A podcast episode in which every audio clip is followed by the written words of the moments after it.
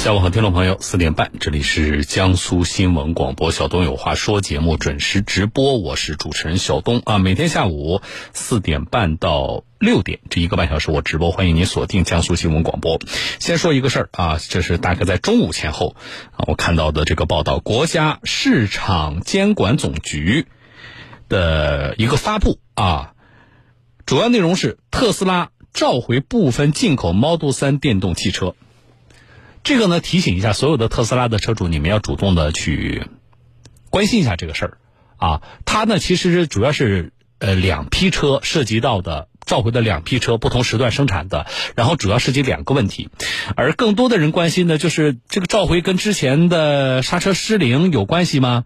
从目前公布的两个召回的原因来看呢，是没有关系的啊，都不涉及到刹车失灵这个事情是。其他的隐患，我印象当中，一个是，一个是跟安全带有关的，一个是跟卡钳的设置有关的。但是和那个跟卡钳设置有关的那个，也和之前车主们一些车主维权的，呃，所描述的那个可能存在的刹车失灵的这个情况是没有直接关系的。啊，呃，尽管这样，我们还是提醒一下这个事情具体的哪一批次的车，然后具体的那个。可能存在隐患的和故障的描述，我在节目里就不详细说了，啊，我只是提醒特斯拉的车主，啊，你们主动的，嗯，要跟 4S 店啊，这个特斯拉还不叫 4S 店，就是这个销售中心啊，就是特斯拉方面要去联系一下啊，而且网上现在都能够查到这个国家市场监督管理总局的这个发布啊，你对照一下，你的车在不在那个？批次当中，好不好？好了，啊，这是说的第一件事啊。然后有一些听众朋友的问题，啊，我们还是有时间就回复一下啊。这个听众镇江阿飞啊，微信名叫镇江阿飞，他说：“小东老师啊，我是私家车车主，嗯，私家车违法。”脱离现场还要交拖车费吗？啊，都是错别字啊！我是要注意一下，这个叫镇江阿飞的朋友，私家车违法脱离现场要交拖车费吗？不用。就如果你是因为交通违法被交警拖了啊，那么这个过程是整个他的正常的执法过程所产生的成本是交警部门来承担的，所以不需要交拖车费啊，停车费也不需要。你说我我的车违停了，然后被拖了，拖了之后拖到了一个交警指定的社会车辆停车场。那么你到时候去找交警要放车单，你也就说一下，你说这个不需要交停车费吧？啊，如果那个停车场跟你要的话，你回头找处理的这个交警队啊，这是一个问题。嗯，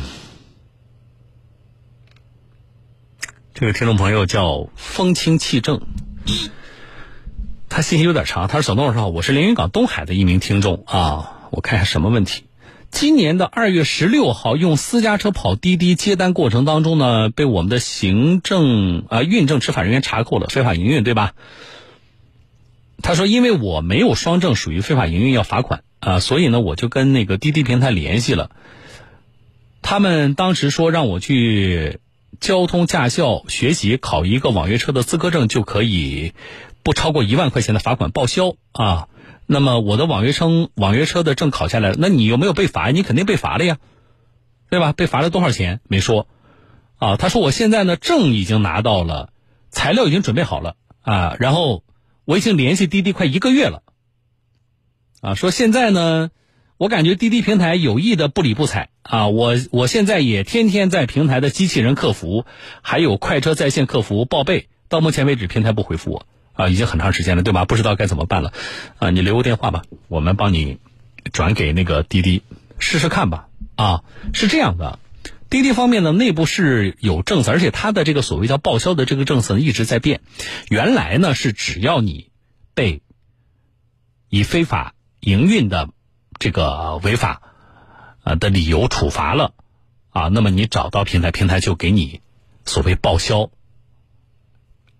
罚款等额的这些钱啊，但是后来呢，我不知道是不是因为这种情况越来越多，然后呢，呃，滴滴开始这个政策有变化啊，我们也是通过一些案例了解到，滴滴方面提了个要求，就是你凡是被罚的，就证明你的人和车都没有证，你非法营运嘛，对吧？这种概率是最大，就是被查处、被罚的这个概率是最大的。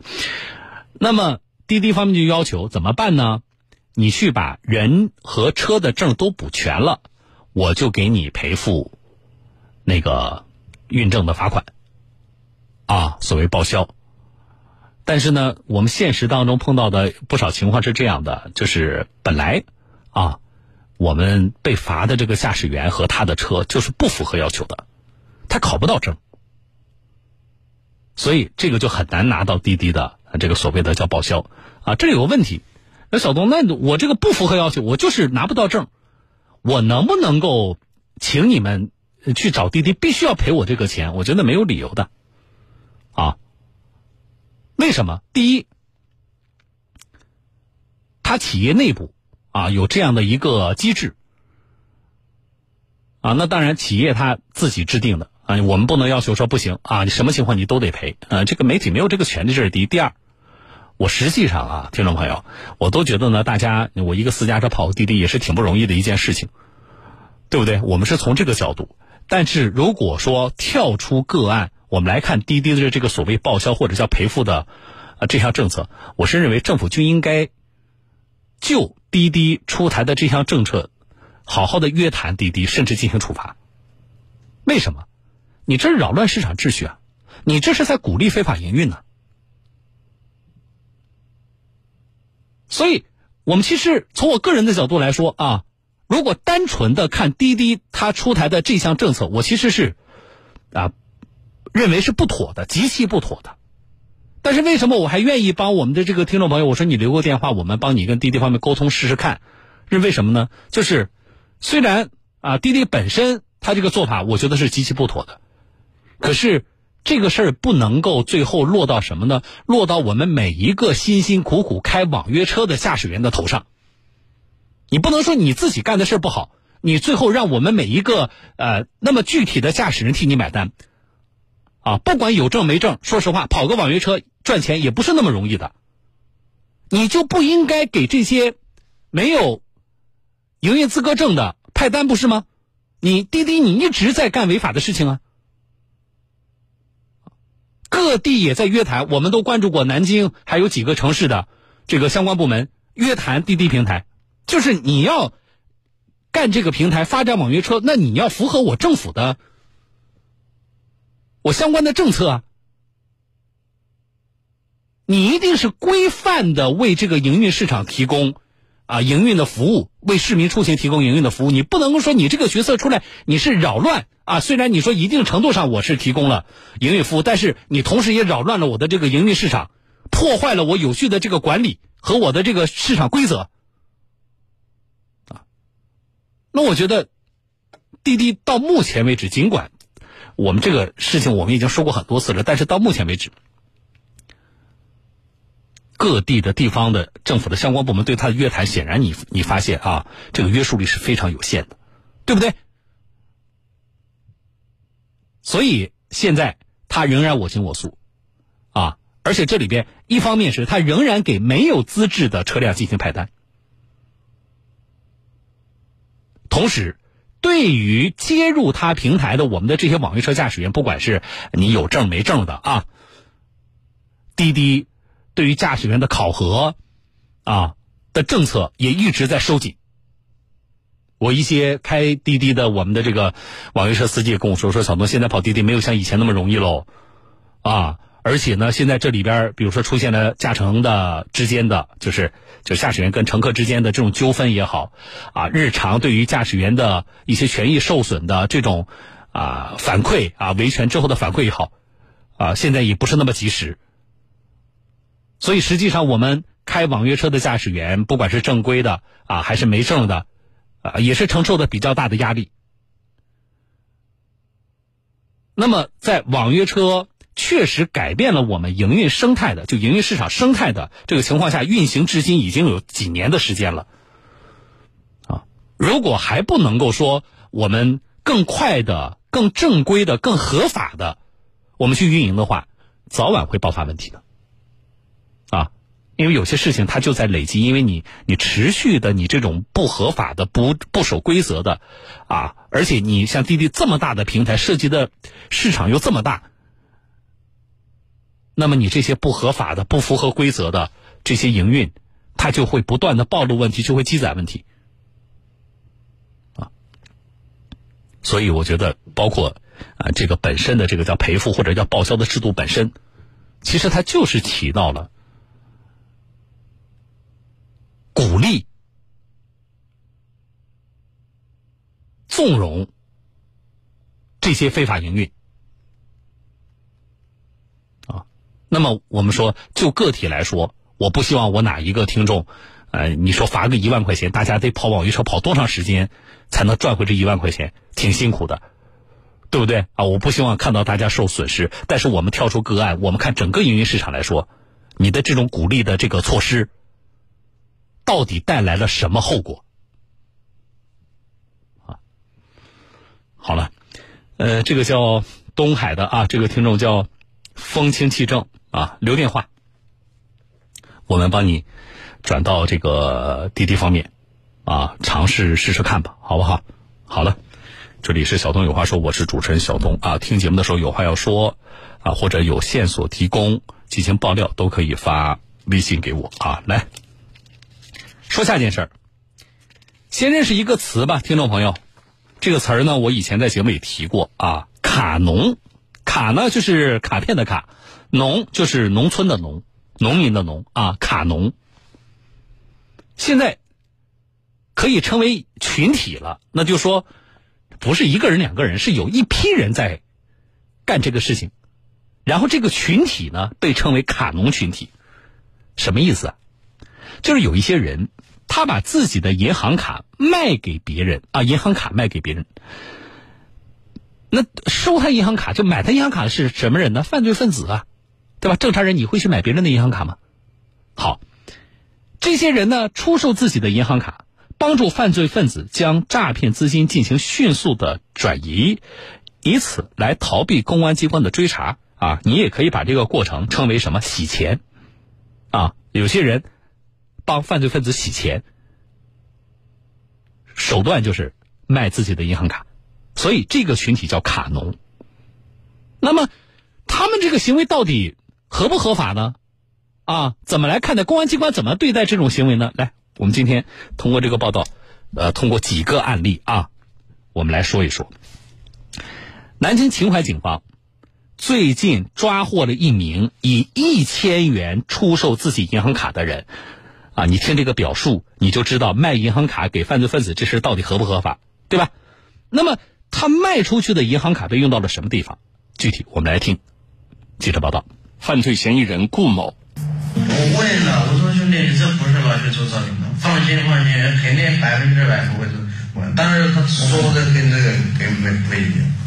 警方是在今年三月份发现顾某名下的银行卡有异常的，当时辖区居民李女士陷入杀猪盘骗局，被骗二十四万多元。李女士，一开始是五百块钱，然后后来变成一万，然后变成三万，然后变成五万，后来他就说你或者给他批那种二十万的卡，后来就进了我就我就出不来了就。南京市公安局秦淮分局五老村派出所民警张子旭，我们通过查询李女士的。银行卡流水发现，那个他大额的资金都是转到一个叫顾某的一个人的银行卡里面。随后，民警向无锡将顾某抓获。经查，顾某不是实施诈骗的嫌疑人，银行卡是他今年年初卖出去的。他其实也在偷偷观察这张卡里进出账的情况。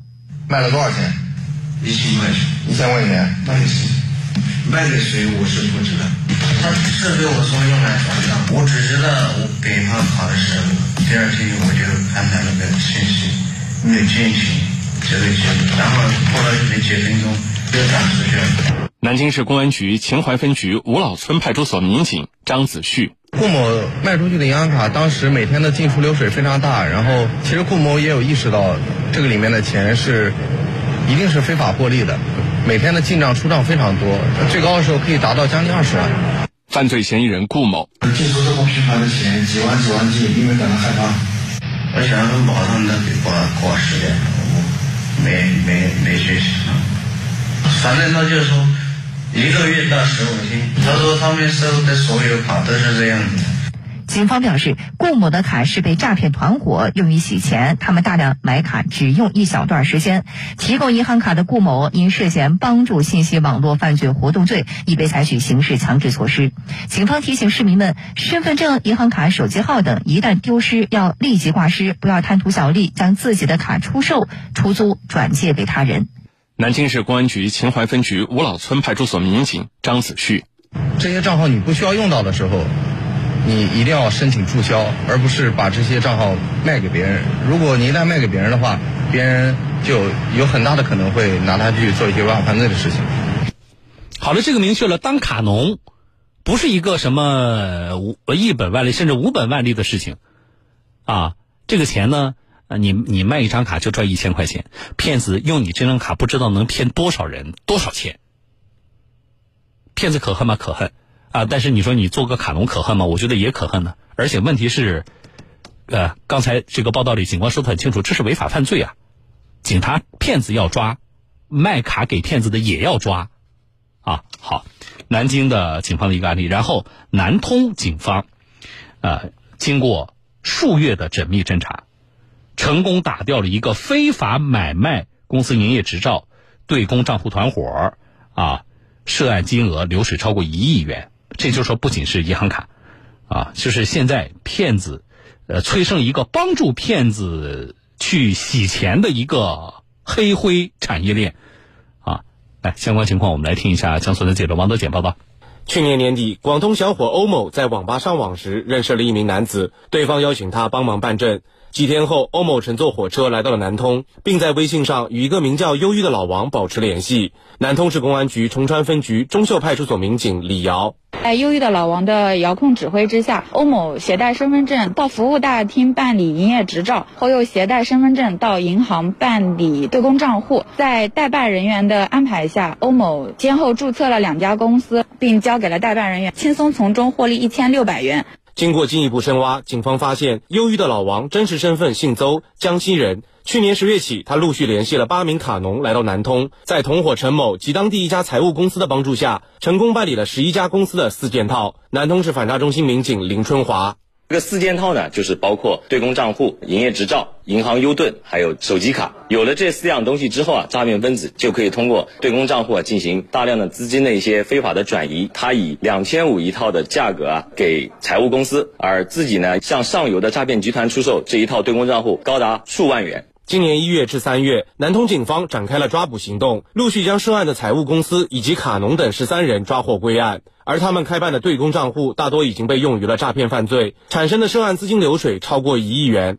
在电信网络诈骗案件侦查过程中，公安机关发现一些人为了蝇头小利，在不法分子的唆使下，不惜牺牲个人的征信信用，以自己的名义办理营业执照、对公账户，出租、出售、出借给收卡中介，最终贩卖给诈骗团伙。本案中的一位卡农说：“因为当时没有钱花，就是我们过去啊，银行之前他们给我们的微信上面发的一些资料，然后让我们去根据这些资料去银行柜台里面的工作人员去核对。而在犯罪过程中，一些财务公司为了赚取不义之财，全程代办，从而也变成了诈骗集团的帮凶。南通市某财务公司负责人朱某：“我们说是做电商平台用的，是我我们感觉这个还可以嘛，就办了。”知道了之后他是电信诈骗的话，也对很多人造成损失和影响嘛。我们其实心里也挺愧疚的。以后有这种人来找我们办的话，那我们肯定会第一时间去报警。警方表示，将进一步加大对两卡犯罪的打击力度，同时也提醒广大市民，不要因为贪图小利而将自己的手机卡、银行卡等出租、出借、出售给他人，这将影响到个人的征信，甚至会被追究法律责任。如果发现相关买卖行为，应及时向当地公安机关报案。以下是广告内容。六月五号到六月十四号，南京东郊奥莱年中庆暨乐游同玩季火热启幕。关注江苏新闻广播官方微信，对话框输入“东郊奥莱”，跳出“东郊奥莱”图片，扫描图片上二维码进入购买链接，选购心仪商品，会员积分直接兑换现金券。节假日拿着当日单张百货购物小票，还能免费畅玩游乐园十大项目。活动期间，房车、木屋、烧烤设备通通半价，美食全场七点八折起。地址就在 G 二五临杭高速郭庄出口下，燃情六月东郊奥莱等你。颈椎如果不舒服，买波罗斑马颈椎枕就对了。专门针对颈椎曲线做的人体工学设计，可以分区睡、侧睡、仰睡不同的支撑，满足多个睡姿，还可以直接扔进洗衣机水洗，杀菌除螨虫。波罗斑马颈椎枕使用了一种新材料，空气软管，非常透气，适合夏天。赠送一包填充软管，高度可自由调节，可以提高睡眠质量。买枕头去天猫搜索波罗斑马。以上是广告内容，接下来请继续收听小东有话说。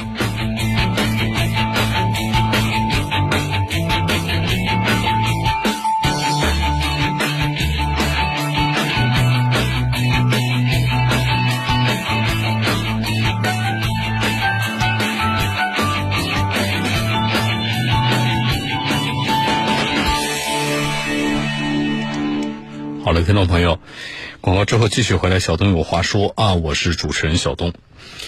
有一位无锡的周先生问了一件事儿啊，我觉得这个事儿呢，我们的听众朋友你要知道一下啊，否则的话，这种事情啊，如果一旦发生了，很有可能自己呢也会面临同样的结果。他是这样的：五年前，一辆丰田轿车发生交通事故，然后呢，车损应该是比较大。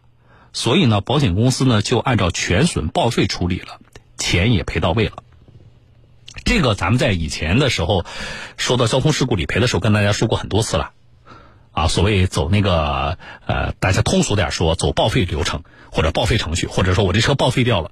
实际上，咱们在交通事故理赔当中说的这个报废和我们真的这个车开了年年头比较长了。我去这个交管部门报废，这是两回事儿，对吧？这个大家能理解。我们在交通事故里边说的这个报废，实际上就是什么？你这车撞的太严重了，啊，你这车呢现在修起来呢，比你这车现在实际的价值都高，啊，本来你这车不撞的话，开了几年了，这车十万块钱的车啊，开了几年了，现在可能能卖个六万块钱，不错了，对吧？但是发生交通事故之后，如果说把这车修好，得花八万块钱，就是修车的钱高于你这个车的。目前的残值、实际价值，所以这种情况下呢，一般呢，保险公司呢就建议你啊走这个全损报废的流程，就定全损了，那你就不要修了。那么你不修怎么办呢？保险公司就按照你这个保险周期里边车损险你那个啊投保的额度，然后呢给你赔了。嗯，比如说车损险啊，你记这个周期，你这个车人家给你保的是六万多块钱，对吧？那么他就按照。这六万多块钱就是保险单里边的那个六万多块钱赔你，然后你这个车就给保险公司了。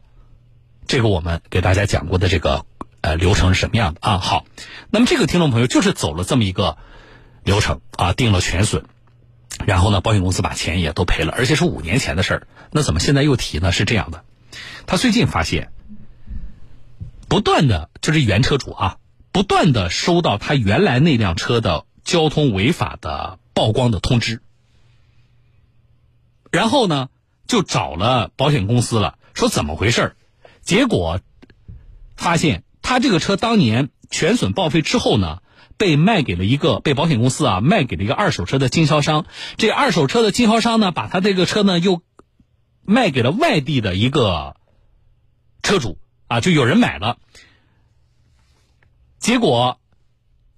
买他车的这个人啊，现在我们也不知道，这是直接从这个二手车经销商那里买的这辆车的那个车主，还是说这辆车到外地之后又几经转手？现在我们就不得而知了啊。总之，现在开着他这辆车的人呢，不停的交通违法，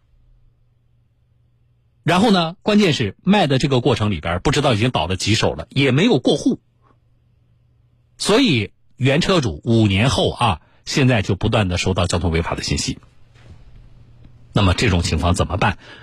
啊，还有这里边有疑问呢，啊，马上你看微信上马上就有人问了，说小东，这车保险公司能卖吗？啊，这个事情啊，如果面临到这个局面，我要告诉大家，首先非常遗憾的告诉大家，没有特别好的办法。他现在就是，他也去找了保险公司，保险公司也承认是我们卖的。也找到了当年的二手车的经销商，但问题是联系不上现在开这个车的车主。那你说这个事情有没有更好的办法？没有更好的办法。就是说，如果碰到了到了现在这个阶段，我们只能想办法去找啊，想办法去找有曝光信息，你就知道在哪个城市，对吧？那能不能够通过当地的交管部门能够找到现在的车主？啊，稍后说。